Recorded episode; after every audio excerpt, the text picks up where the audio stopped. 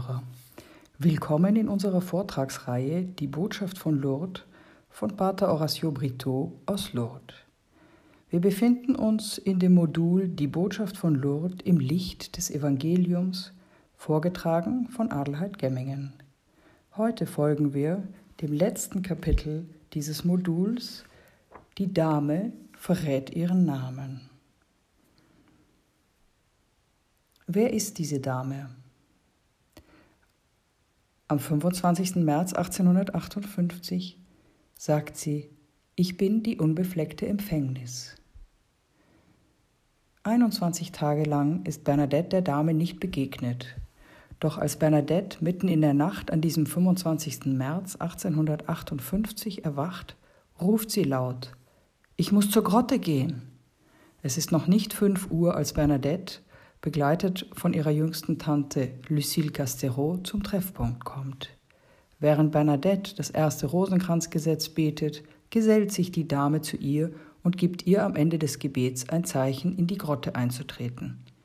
Bernadette wagt sie zu fragen, würden Sie die Güte haben, mir Ihren Namen zu nennen? Bernadette wiederholt ihre Frage dreimal.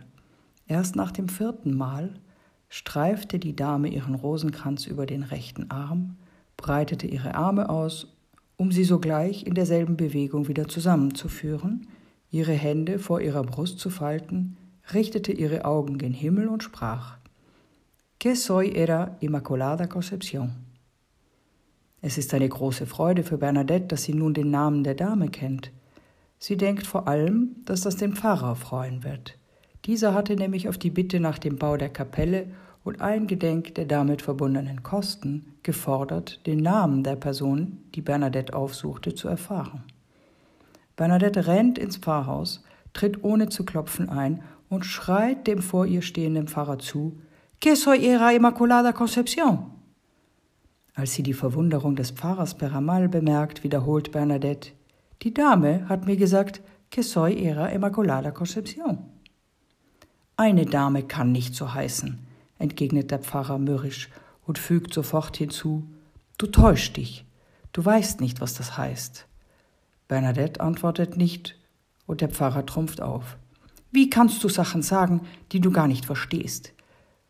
Ich habe es während des ganzen Weges wiederholt, entgegnete Bernadette. Das ist zu viel. Der Pfarrer kann sich nicht mehr beherrschen. Er ist kurz davor, in Tränen auszubrechen. In Bernadettes Worten liegt eine solche Unschuld und eine so große Gnade, dass er seine Tränen unterdrücken muss. Dann schickt er das kleine Mädchen weg. Geh nach Hause, ich werde dich an einem anderen Tag wiedersehen, und schließt die Tür. Bernadette verlässt das Pfarrhaus und geht zu ihrem Beichtvater, Pfarrer Beaumont. Ihm hatte sie zwei Tage nach dem 11. Februar von ihrer ersten Begegnung mit der Dame erzählt. Jetzt konnte sie ihm auch ihren Namen weitersagen. Die Tatsache, dass Bernadette diese Worte nicht verstand, störte sie überhaupt nicht, denn in Wirklichkeit interessierte sie der Name der Dame überhaupt nicht. Ihr war nur wichtig, in ihrer Nähe zu sein. Am 8. Dezember 1854 hatte die Kirche die unbefleckte Empfängnis der Jungfrau Maria als ein Dogma verkündet. Bernadette, die fast nichts von ihrer Religion kannte, weiß nichts von diesem Dogma und nichts über diesen Namen und noch weniger über dessen mögliche Bedeutung, selbst wenn die Dame mit ihr in ihrer eigenen Sprache, dem Dialekt von Lourdes, sprach.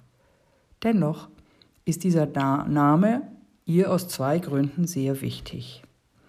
Einmal, weil sie eine konkrete Antwort auf die Frage des Pfarrers hat, und zum anderen, weil das der Name einer Person ist, von der sie sich geliebt fühlt und die sie selbst auch liebt.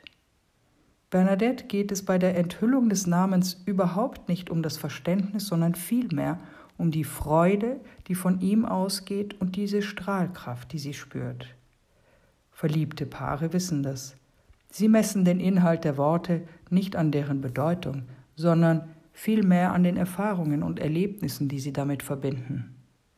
Aber was bedeuten diese fünf geheimnisvollen Worte, die Bernadette aus dem Mund Mariens hört? Nehmen wir sie ein bisschen auseinander. Ich bin, sagt die Dame. Um uns seine Göttlichkeit zu erweisen, sagt Jesus, Ich bin der Weg, die Wahrheit und das Leben. In Johannes 14, Vers 6. Ich bin die Auferstehung, sagt er weiter. In Johannes 11, 25. Ich bin das Licht der Welt, sagt er an einer anderen Stelle. Lesen wir bei Johannes 8, Vers 12. Ich bin das Brot des Lebens, sagt er auch wiederum bei Johannes 6, in Vers 35. Wie Jesus sich in seiner Verbindung mit Gott vorstellt, so stellt hier Maria sich in ihrer Beziehung zu ihrem Sohn vor. Sie sagt dann die Unbefleckte. Die Unbefleckte ist kein Eigenschaftswort, sondern ein Hauptwort, das nicht nur auf ein Attribut, ein Merkmal hinweist, sondern auf die Realität der Urschöpfung und noch viel mehr auf die der neuen Schöpfung. Mit der Unbefleckten wird uns die Erfüllung unserer Menschheit aufgezeigt, denn Maria ist das erste Zeichen dafür. Die Unbefleckte ist jene Person, die ungehindert und uneingeschränkt an dem beteiligt ist, was Gott ist. Vergleiche Epheser 1, Vers 3 bis 5. Schließlich sagt sie Empfängnis. Die Empfängnis ist mit dem Leben verbunden. Durch die Empfängnis entsteht Leben, indem man empfangen wird, wird man zum Leben. Gleichsam gibt man das Leben auch weiter. Die Empfängnis ist also zugleich empfangene Frucht und gegebene Frucht. Eine Frucht, die Frucht bringt. Maria ist mit Gott verbunden, von dem sie das Leben empfängt und dessen Leben sie wiederum weitergibt. Maria erhält alles von Gott und gibt Gott zurück, was sie von Gott erhalten hat. Gott empfangend gibt sie Gott zurück. Gott empfangend gibt sie Gott weiter. Wenn wir diejenige betrachten, die zu Bernadette gesagt hat, ich bin die unbefleckte Empfängnis, betrachten wir die durch das Kreuz Christi erschaffene neue Menschheit. Maria ist die neue Menschheit. Maria ist die neue Eva. Indem sie zu Bernadette sagt, ich bin die unbefleckte Empfängnis, lässt Maria auf unserer Erde einen unermesslichen Schrei der Hoffnung erschallen. Das Übel und der Tod haben also nicht das letzte Wort, denn durch den Willen Gottes gilt, wo jedoch die Sünde mächtig wurde, da ist die Gnade übergroß geworden. Römer 5, Vers 20. Die Worte Ich bin die unbefleckte Empfängnis zu hören, lässt Bernadette verstehen, dass diese Dame, die ihr erscheint, gewissermaßen diese andere Welt sein muss. In allem stellt die Dame diese Welt dar, ohne etwas daran zu verformen, einzuschränken oder zu verbergen. Père Dubuet, einer der ersten Kapläne von Lourdes, von der Ordensgemeinschaft der Père de Garrison, hat folgende wunderschöne Aussage getroffen. Die Zukunft von Lourdes ist die unbefleckte Empfängnis. Das stimmt, aber man muss es zu Ende denken und sagen, die Zukunft der Menschheit ist die unbefleckte Empfängnis. Das soll jedem Getauften und jeder Person, die Zugang zu dem Schatz, den Bernadette erhalten hat, helfen, einen positiven, optimistischen und vertrauensvollen Blick auf die eigene Zukunft wie auf die Zukunft der gesamten Menschheit zu richten. Denn da Gott das Böse nicht erschaffen hat, will er das Böse nicht und er hat durch das Kreuz seines Sohnes Jesus Christus dieses Böse für immer besiegt. Darum besteht seither der Sinn eines jeden christlichen Lebens darin, sich so eng wie möglich mit Christus, dem Sieger über alles Böse, zu verbinden. Das soll jeden Getauften ermutigen, mit Einvernehmen mit Maria, die gesagt hat, ich bin die unbefleckte Empfängnis, verbindliche Verpflichtungen einzugehen.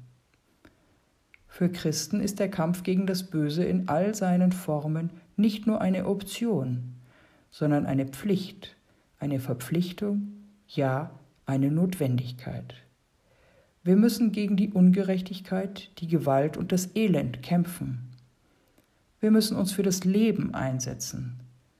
Wir sollen unsere Umwelt beschützen und unsere Aufgabe ist es, Werkzeug des Friedens zu sein.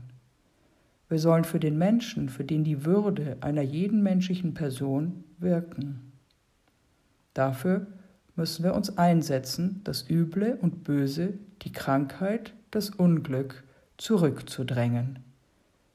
Jeder von uns und jede von uns werden seinen, ihren Handlungsspielraum finden. Alle sollen ihr Engagement und das der anderen im Gebet mittragen, indem wir auf die schauen, die gesagt hat, ich bin die unbefleckte Empfängnis, machen wir sie allen sichtbar, die mit Christus verbunden sind.